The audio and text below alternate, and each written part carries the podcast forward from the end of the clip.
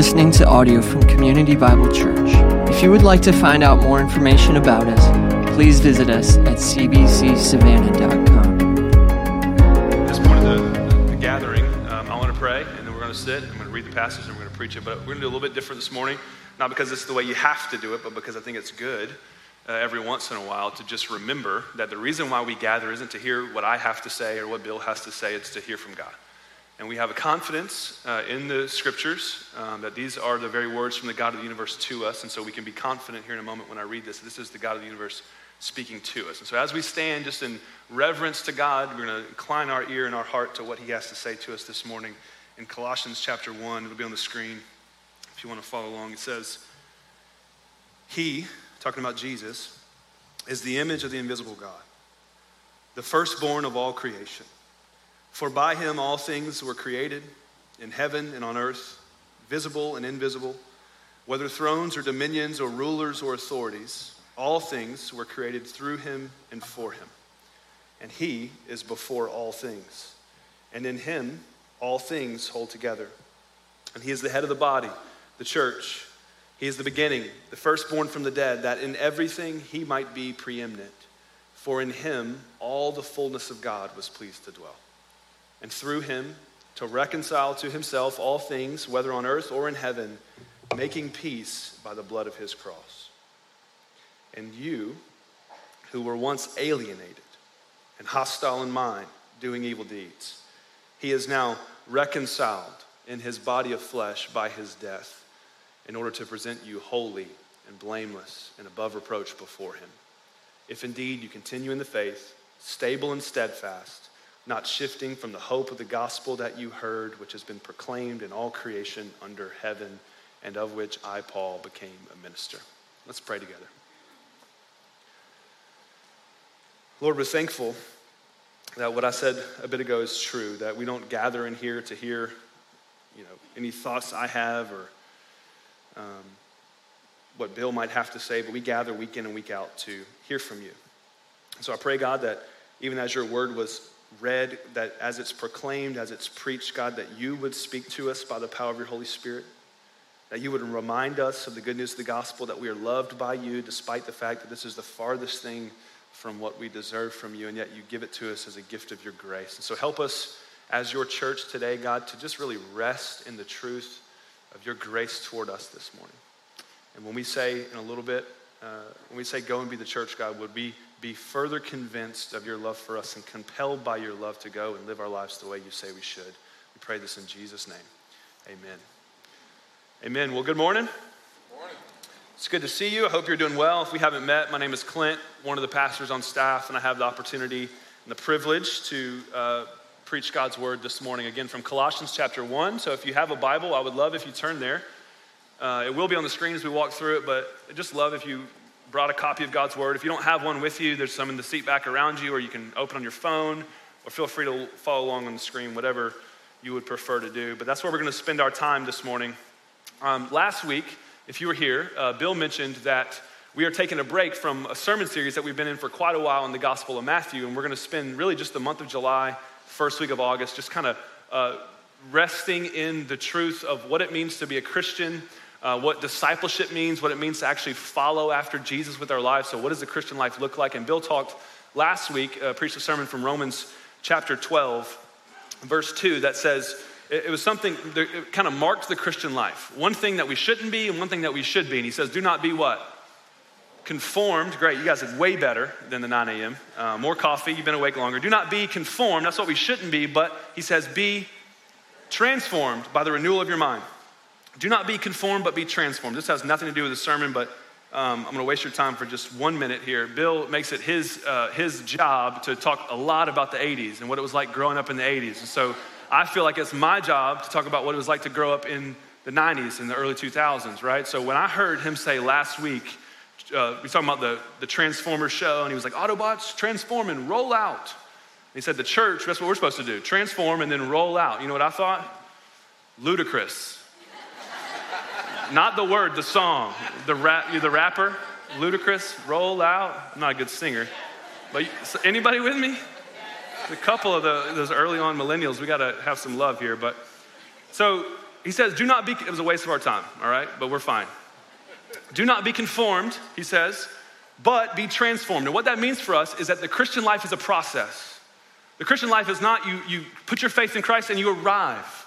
It's a process. We're all a work in, in progress, right? We, we are all on our way to maturing, right? So no, matter how long you've been a Christian, how much of the Bible you know, or even how much you have memorized, um, there isn't a single one of us who have arrived. We're all a work in progress. And so, as long as you follow Jesus, as you are uh, uh, living your life as a disciple or follower of Jesus, what's going on is you are continually being changed from who you are into who God wants you to be.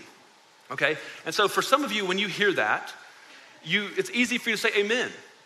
Amen. God's changing me from who I am to who I'm going to be. Because at the end of the day, your life is pretty good. Your circumstances are okay. You feel happy about how you're growing, happy about how God's changing you. But for others of you, you hear that the entirety of the Christian life is one where God meets you where you are to make you into who He wants you to be. And it's discouraging because you don't feel like you're growing and changing at all. You feel stuck. And if anything, you feel like you might be moving in the wrong direction, right? You might be going backwards. Maybe you're struggling with things you never struggled with before. Maybe you're not as disciplined as you used to be to spend time in God's Word or whatever it is for you. And on top of that, you look around at everyone else's life and it seems like their life is great and they're growing and changing and their circumstances continue to improve. It seems like their life is just an upward trend, like up and to the right, and then, but you feel like all the more, like, what's wrong with me? What's wrong with, with my life? Why is my life not getting better like theirs? Why do I consistently struggle when it seems like life is so easy for the people I know. And oftentimes, what happens is that we allow those questions in our head, those doubts that we have, to push us further away from God rather than to Him for answers because we think it's up to us to figure out what's wrong with us, to figure out and get over our doubts before we can come to God. And what happens is when you allow those doubts to push you from God rather than to Him, um, it's not that you don't get answers to your questions. It's just that you don't have the voice of God, the truth answers to your questions. You get the voice of the enemy or the voice of this world. So, so here's what happens it, one of two things happens when we don't go to God, when we have those thoughts in our heads that says, why do I feel like I'm constantly struggling and no one else does? Why do, what's wrong with me, right? One of two things happens. And it depends on how you're seeking to live your life, right? So if, if you're not trying to follow Jesus with your life, and we can be honest. This is church, I know, all right? But, but you can be honest. If you're not actively pursuing Jesus or trying to live the life of a disciple of Christ, um, when you think, what's wrong with me? The voice of God's not there because you're, you're not going toward Him. So the enemy speaks into that. And the, and the Bible calls him the tempter or the deceiver. And when you think, what's wrong with me? He's going to say, there's nothing wrong with you. What's wrong is the people around you or the circumstances that, that you're in, right? That's what he's to say. And, and what, he's gonna, what he wants ultimately is he's to say, you don't need to go to God for answers. What you need is new friends or a better job or more money or different spouse or different kids, right? or, or what you need is another drink or whatever it is in the moment. He wants you to think you don't, you don't need to go to God for the answers. What you need is a, a change in circumstances or a change in the people around you. And He's going to continually invite you down a path that promises satisfaction that never lasts. And so you spend your life chasing the next thing and the next thing and the next thing and the next thing, and that's it. Or if you are trying to follow Jesus and honor God with your life, you have that question, the doubt in your mind that says, What's wrong with me? And the enemy, who the Bible also calls the accuser, he speaks into that question in your heart and your mind. And you think, What's wrong with me? And he says, You know what's wrong with you. What's wrong with you is that you continually do the things that you say you're never gonna do anymore. And you're not changing, you're not growing, your life's not moving like everyone else's because God has abandoned you. Because He doesn't love you anymore, if He ever did in the first place. Because you're unlovable and you know it. This is the way the enemy speaks sin as the accuser, right? And, and the thing is, in both of those scenarios, even though the strategy is different, the enemy's goal is the same, is to keep us from God. To keep us from going to God for answers to those questions and whatever doubts and questions bubble up in our lives. And more specifically, he wants to keep us from believing that it is up to us to go to God, that God has come to us in the person and work of Jesus Christ, right? And so, what we're gonna see this morning in Colossians chapter 1 is regardless of where you're at on that spectrum, right? Whether you feel good about your life and your circumstances and how God's changing you, or you feel stuck and you're, you're wondering what's wrong with you, no matter where you are, what we're going to see in Colossians 1 is that the gospel of Jesus Christ, the good news of the gospel, will meet you where you are to make you into who God wants you to be. Right, that's the point this morning. I want us to see this in, in Colossians chapter 1. And I know I read, started in verse 15, but we're going to look really for the next couple of weeks, verses 21, 22, and 23. And the reason why is because these three verses are a beautiful overview of what the gospel does in the life of a Christian and when, what our response should be like. This is what Jesus does to us and how we should respond, what the Christian life should look like here in these three verses. This is sort of like a summary statement for the Christian life. Um, and so, where Paul starts here in this passage is he answers the question for us that we've been talking about already of what's wrong with me? Why do I feel stuck? Why do I feel like I'm struggling when no one else is? What's, what's wrong here? He's going to answer that question for us in, in verse 21. Let's look at that together. He says, And you who were once alienated and hostile in mind, doing evil deeds. So remember, we said these are a summary statement of the Christian life. And since that's true, where Paul starts to me is a little bit weird. It's a little bit interesting, right? It's, he starts with what used to be true about them, not what's true about them now. And think about this. So, say if I met someone and they come up to me and they say, Hey, tell me about yourself. I'm gonna say some version of three things I'm a husband, I'm a father, and I'm a pastor. Because that's what's true about me now. So tell me about you. Well, I'm a husband, I've been married for 11 years. Um, uh, my wife and I have three kids, two boys and a girl. We have another girl on the way in September, praise God. If you see my wife, you can tell. That's very evident that she's pregnant. Um, and uh, I would say I'm, on, I'm a pastor on staff at a church in Savannah. And I would say those things because that's what's true about me now, okay? Um, this would be weird if someone said, hey, tell me about you. Well, I used to be seven. I used to live at home with my parents. I was an only child, and we lived in Leesburg, Georgia. And if I that, that would be weird, right? to just start there. And I wouldn't say that because that's what used to be true about me. It's not what's true about me now. But where Paul does is he starts with the past. Why does he do this? Why does he start with what used to be true about him? I think the reason is because he's writing this letter not just to tell them about the Christian life, about how it's a process, and about how God wants to meet you where you are to make you into who he wants you to be he also wants to remind them how far they've come. It's not just, hey, look at what God wants to do in your life. He wants to start with, look at what He's already done. And that's why He starts in the past, right? Because here's the thing one of the, one of the primary reasons that most of us feel stuck or feel like we are not as far along in our life as we should be is because instead of looking to God and focusing on what He wants to do in us, we spend our time looking at the people around us and comparing ourselves to them and so we feel like we're not moving at all. Right? So a couple months ago, I was in the car with my son, we were on the Truman, and I was doing what you should not do, which is just drive in the left lane. If you do that, you shouldn't do that. Um, I was just driving the left lane, and my son's with me, and this car passes us on the right side, which is like where his, he was sitting. And he turns to me and he says, Dad, we're going backwards.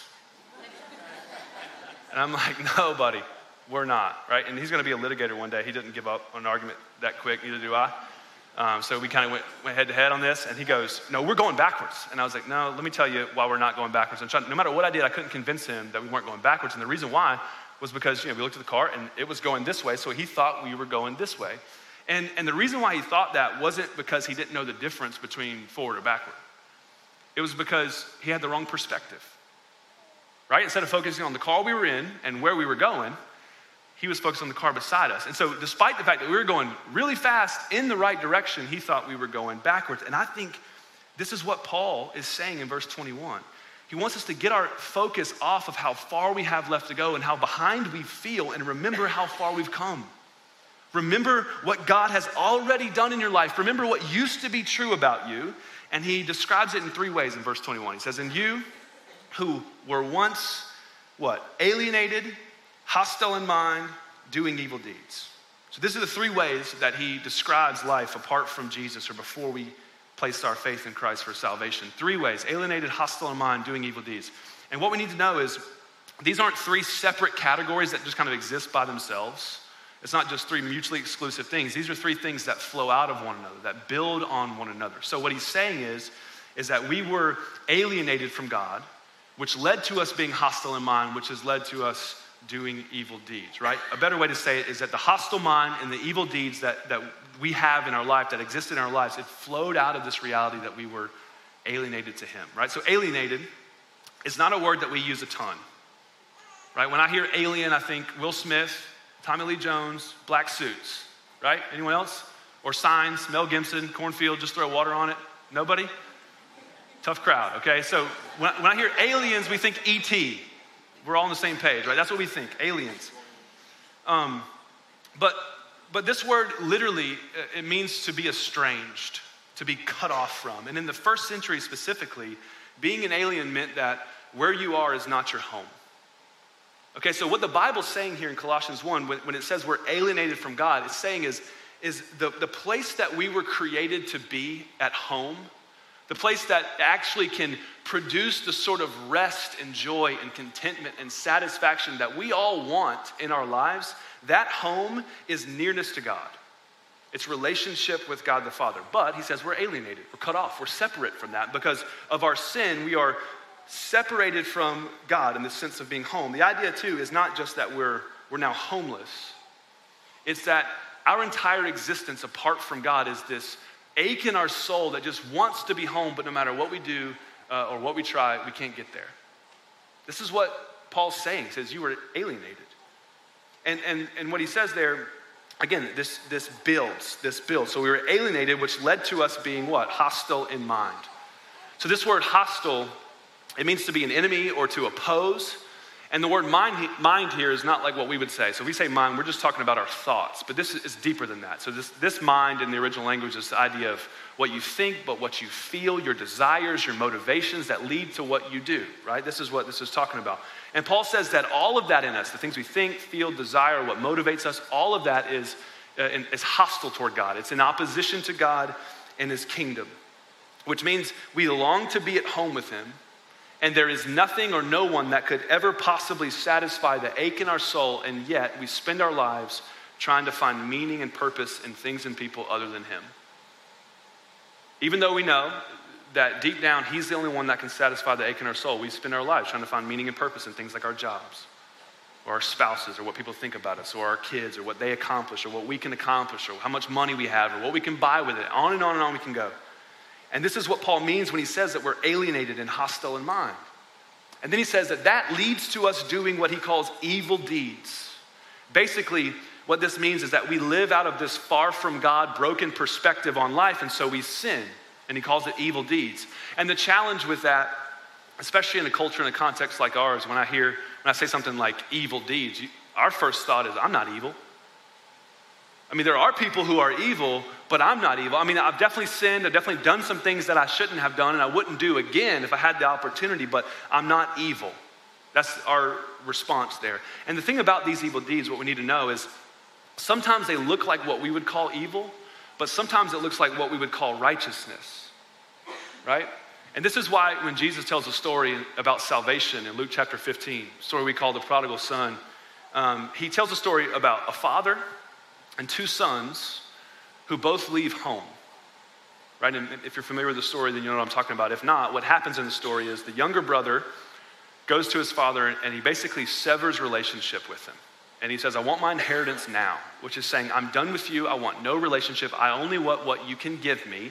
And he takes his inheritance and he leaves and he goes to a faraway country, says he squanders it on all these sorts of things. He basically, what's happening is he leaves the father because he thinks that he can find a home that's better than the one with him.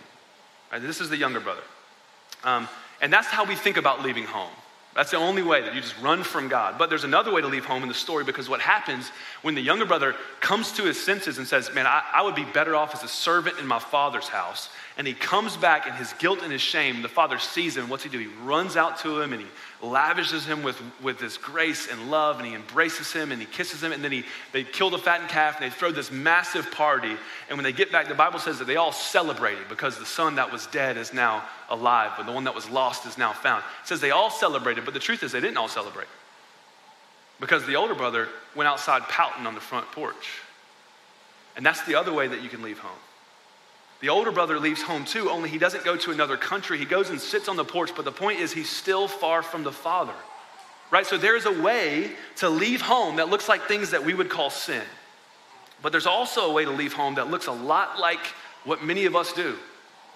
Looks a lot like church attendance. Looks a lot like Bible reading. Looks a lot like being a part of community groups. It looks a lot like rule following and feeling justified in what we can accomplish for ourselves. And we make home in our performance for God rather than the gospel reality that we now have right relationship with Him. We make, perf- we make our performance for God our home. And the, and the reality is, both of those miss out on what we need most, which is relationship with God relationship with the Father. So whether you are in another country or out on the porch or anywhere in between, it's all alienated from God. And it's important to see what the Bible's saying here that we were alienated, which led to our hostility of mind and led to us doing evil deeds. And I, and I reiterate that again because the order is important. If you get the order wrong, you're going to diagnose the problem wrong and you're going to run to uh, solutions that can't solve your problem. You got to get this order right. Um, Joby Martin is a pastor down in Jacksonville, and he kind of summarizes what I'm trying to get at by saying this. He says, We are not mistakers in need of a life coach, we are sinners in need of a Savior.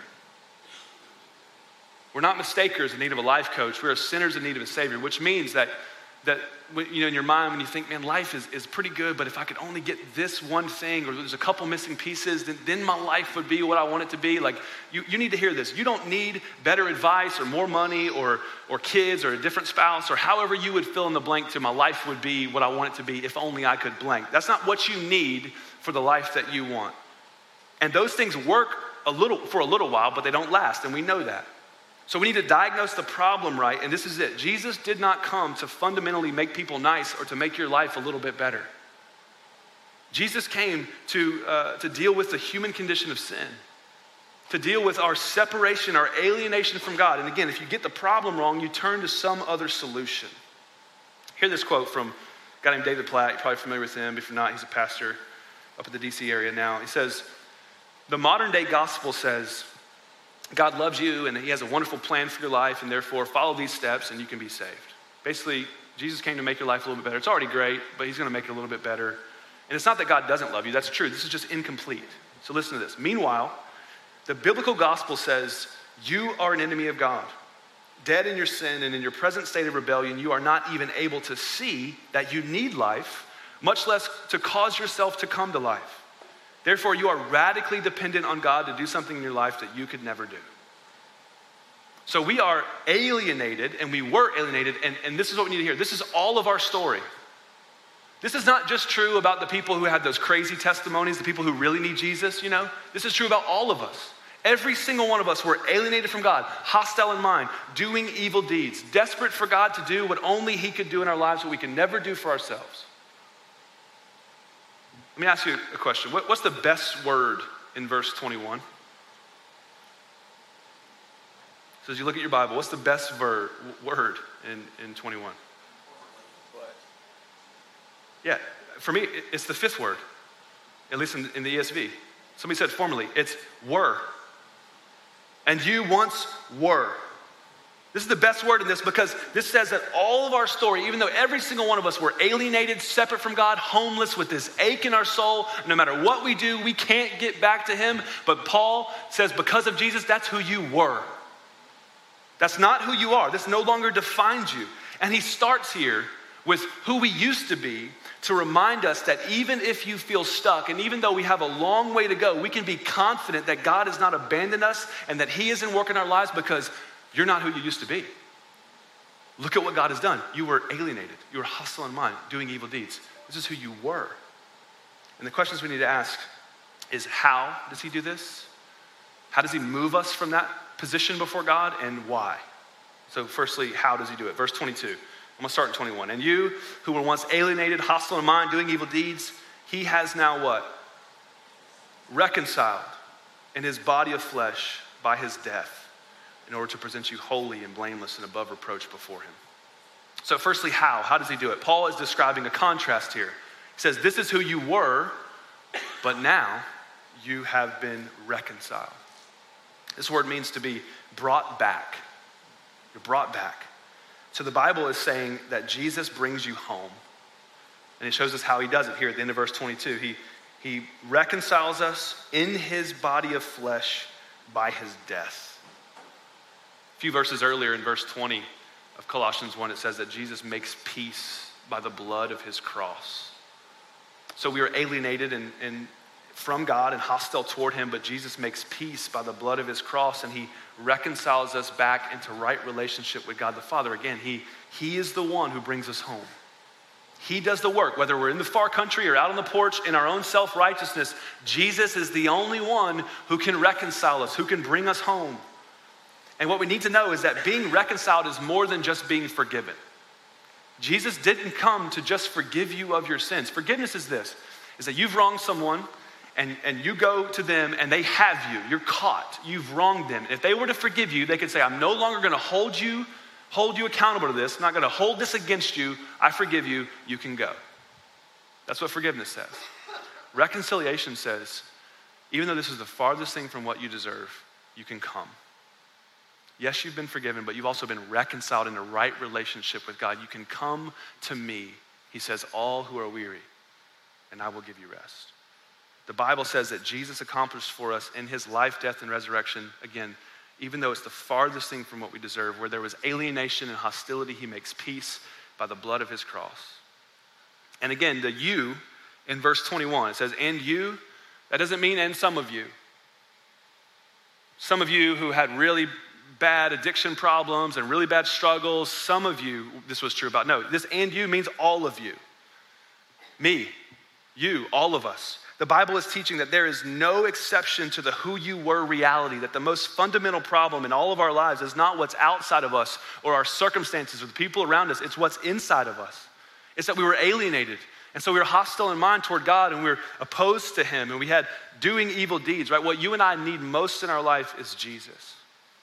And the good news of the gospel is that the gospel meets you where you are. In the far country or out on the porch or anywhere in between, the gospel meets you where you are. And then let's see why. Verse 22.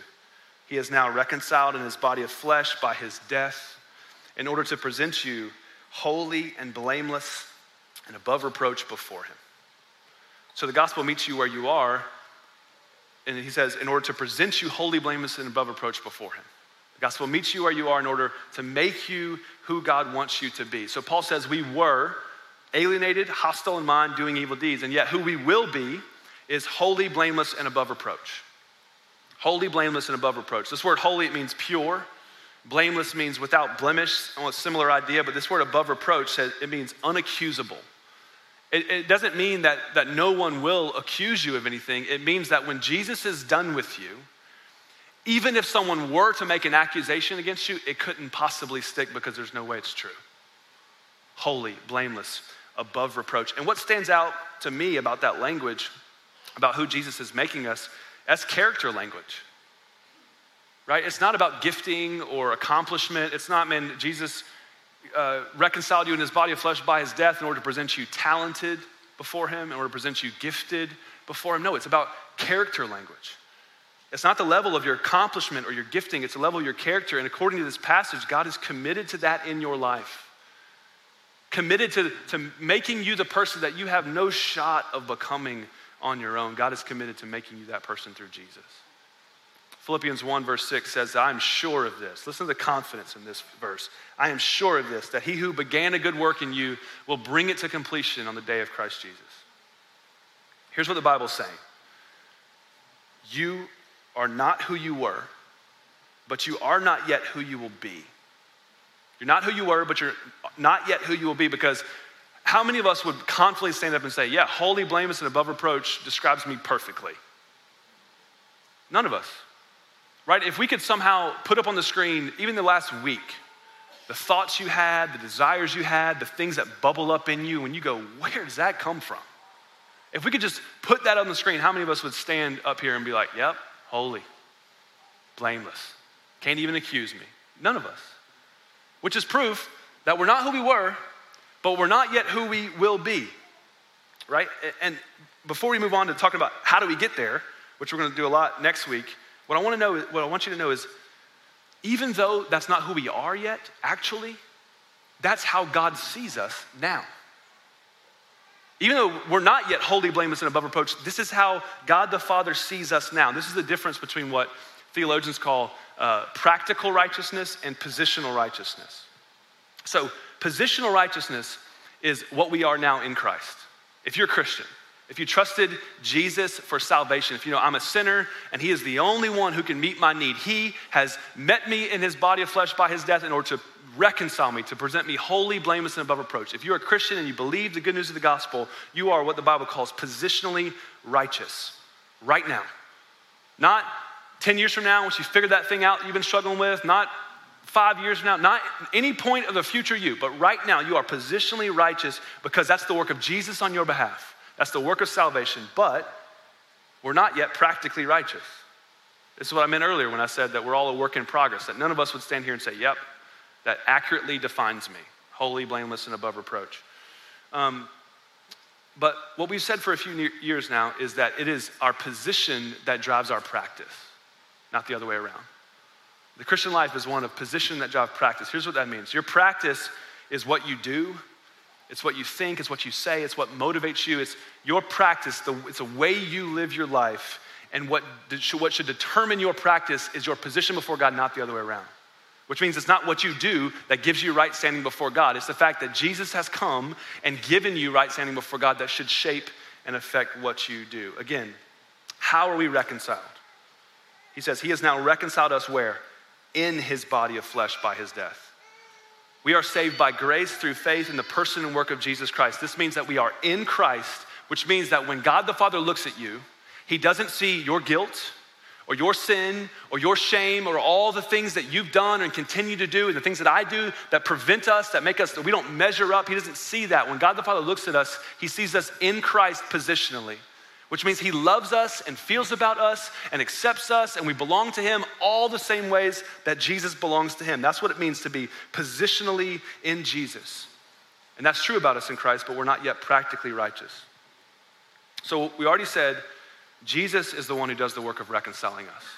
We were dead, he makes us alive, right? He's the one who does that work of taking us from who we were to who we are. But the question I have for us is who takes us from who we are, positionally righteous, but not yet practically righteous, to who we will be? Who's the one who does that work, right? Is it Jesus or is it us? And the answer is yes. Yes.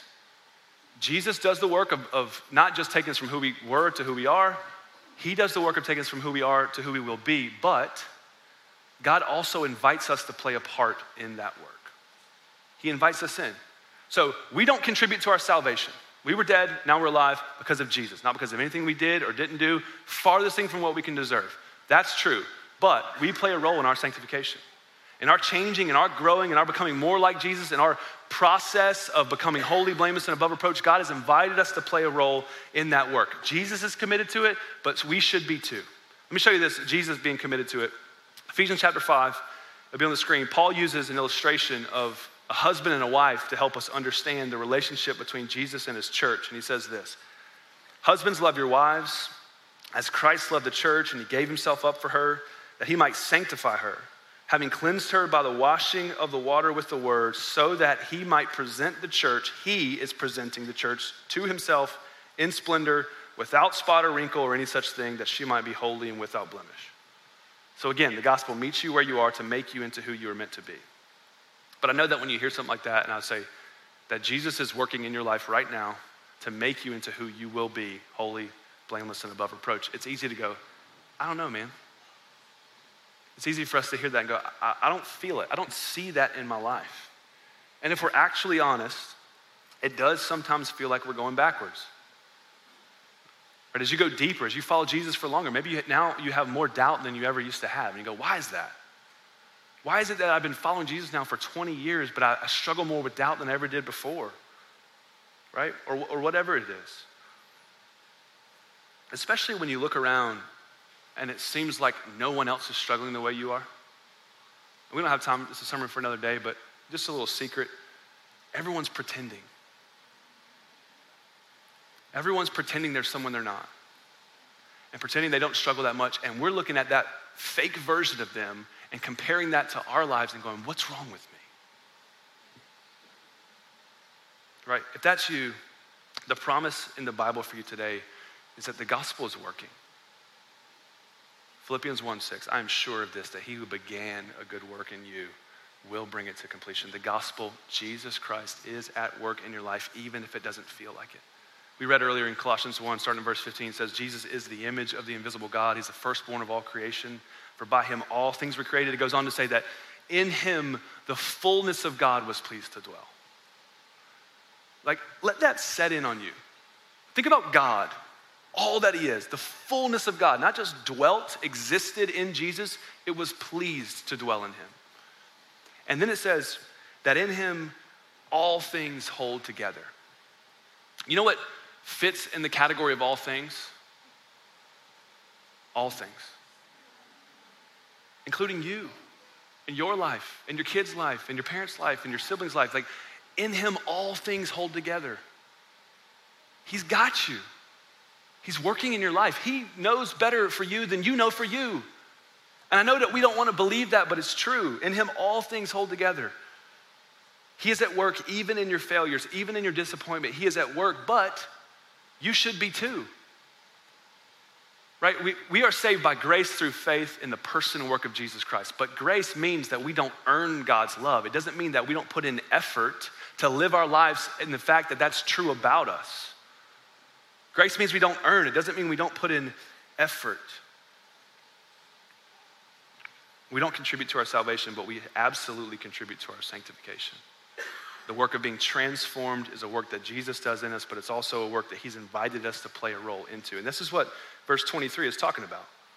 He says, He has now reconciled us in His body of flesh by His death in order to present you holy, blameless, and above reproach before Him. And then He says, What? If indeed you continue in the faith, stable and steadfast, not shifting from the hope of the gospel that you heard. Right? This word continue, it means to remain. It means don't move, stay there. And see, what's happening in Colossae here is there were some folks who had put their faith in Jesus, been transformed, they're not who they were, once were, but they're not yet who they will be, and they were beginning to have some questions and doubt, feeling stuck. Like, why is it not working? And they felt like they needed to add to Jesus in order to get the life they want. And Paul writes them to say this don't shift, continue in the faith. And when you read verse 23 at first, it sounds like Paul's saying, if you don't continue, then you won't be reconciled. Kind of sounds like he's saying, if you don't continue in the faith, then you can lose your salvation. And, and we're going to hit this a little more next week, but that's not what this is saying. You can say, well, how do you know? It, well, firstly, this if in verse 23, a better translation of this word would be since. That's not just my opinion. It's the same as uh, Matthew chapter 4, if you remember. Uh, it's been a while, but in our, in our series through Matthew, Jesus in Matthew 4 is in the wilderness. He's being tempted by Satan, and Satan comes to him and Jesus has been fasting for 40 days and 40 nights. And the Bible says he was hungry. It's the understatement of the world, right? And, and Satan comes to him and he says, If you are the Son of God, then turn these stones into bread. And when he says that same word, he's not doubting whether or not Jesus is the Son of God. He's saying, since that's who you are, since you are God, and since you're hungry, eat. That's what this is saying. Paul is saying, since this is who you were, and since this is what Christ has accomplished for you, then stay there. Stay there. Continue on in the faith. And I love, um, you know, secondly, he says, what, what do they continue in? It's not continue in your obedience, continue in your church attendance, continue in your Bible reading, continue in your love your neighbor. He says, continue in the faith. Continue not uh, resting your, your life on what you can do, continue in the faith, continue believing that your life is built on what Christ has done for you. And then these words here he uses to describe, he says, continue in the faith. he describes what that looks like. He says, stable and steadfast. All right, other translations will, will say established and firm. And the idea of the first word, stable or established, is it's a foundation. It's what you build your life on. It's the thing. And then it's stable, but you be steadfast on it right? Immovable is the idea. That you would plant your life on the good news of the gospel of Jesus Christ and you would continue in it. Whether it seems like God's working and it's evident about how He's moving in your life, or you can't see it at all and it feels like you're going backwards, He says, continue in the faith, stable and steadfast, not shifting from the hope of the gospel. So, what we need to see in this is that this isn't a warning. Verse 23 is not a warning. It's not if you continue, then you'll be reconciled. It's, it's an encouragement to continue trusting Jesus, to build your life on who he is and what he has done. And the rest of the letter, the rest of Colossians, is Paul unpacking what that continues to look like. what that continuing life, what that building your life on the foundation and being immovable from it. He unpacks that. We're going to walk through that all right now. I'm kidding, all right? Um, we actually are going to talk next week a little more practically about how we respond, how we don't shift from the hope of the gospel. But for now, here's what I need you to know this is what this means for us. To remain, to not shift, is to believe today that you need Jesus for your present as much as you did for your past. Right now, in this moment, right? By God's grace, you, you know Him more today than you did when you first started, but you need Him no less. Continuing in the faith is believing right now that my need for Jesus is the same as it was the, the first day I heard and believed the gospel. Continue in the faith. He says the hope, not shifting from the hope of the gospel, meaning this is better than any other hope. Peter calls it a, a living hope. And he's contrasting to other hopes, which are dead hopes. So think about your life. What do you hope for your life? Whatever that thing is. Again, the way I was trying to get our minds to that space earlier is to say, my life would be what I want it to be if only I had blank. What do you hope? Paul says, this is a better hope because it's alive. Those hopes, whatever it is, I hope to be married one day, I hope to have kids, I hope to have kids that listen. Right? I hope to, that you know, I can retire young or have a different career or whatever. Whatever the hope you have, it's not that those are bad things to hope that, to pray that, to bring those requests to God. It's just that they, they're dead hopes. They can't satisfy you. And I've used this illustration before, but isn't it funny, or interesting probably, it's not funny, um, that most of us, we have what we, if we thought would satisfy us 10 years ago. Not all of it. But like if I were to ask you that same question 10 years ago, what do you think, what, what, what is your life missing? Your life would be what you wanted to be if only you had blank. Most of us, by God's grace, we have those things 10 years ago, and yet we still think we're playing the same game. The next thing, the next thing, the next thing that's going to satisfy me. They're all dead hopes. They're not bad things. They're just not, they're not designed and created to hold the weight of your worship. And Jesus is. Paul says this is the work of becoming who we were meant to be. We hold on to Jesus, we don't shift. And what I need you to know is that when I say hold on to Jesus, I'm not saying he's not holding on to you. He is. That's what Philippians 1 6 means. He will bring it to completion. He is holding on to you, but He invites us to participate in that work, to stay, to remain, to continue in the faith. And the lie that many Christians believe is that we are invited into a life with Jesus by grace, by what He does for us. But if we want to stay in a relationship with Jesus, it's about what we do for Him. And that's just not true. There is grace for your present in the same way there was grace for your past. And here's what happens when you believe that lie that there's no grace for your present is that we end up doing what I said earlier. You just pretend that you're further along than you actually are. You pretend with yourself, you pretend with other people, you pretend with God, right? So, with other people, here's what that pretending looks like you just stay a, a few layers above full honesty with everyone else. And you're honest enough so they don't ask more questions, but you're not really revealing what's actually going on. So, in community group, comes time, you know, anyone got any prayer requests? You're like, yeah, man, just struggling at the house boss, man, just struggle. You know, like we, we, we're honest enough, but you know, we, we never reveal the depth of our addiction, our struggle with lust, how anxious we are, how angry we are. We don't go there. Just stay a few layers above honesty. And the same way with God. A few layers above honesty with God. Our prayers to God are marked by things and other people and traveling mercies. And those are good things to pray for but then they never, we never bring ourselves to Him. That's what it means to be reconciled. You were gone, Jesus brought you back. And yet we, we live so close to Him, pretending that we're someone we're not. And here's the reality God is not going to change who you're pretending to be.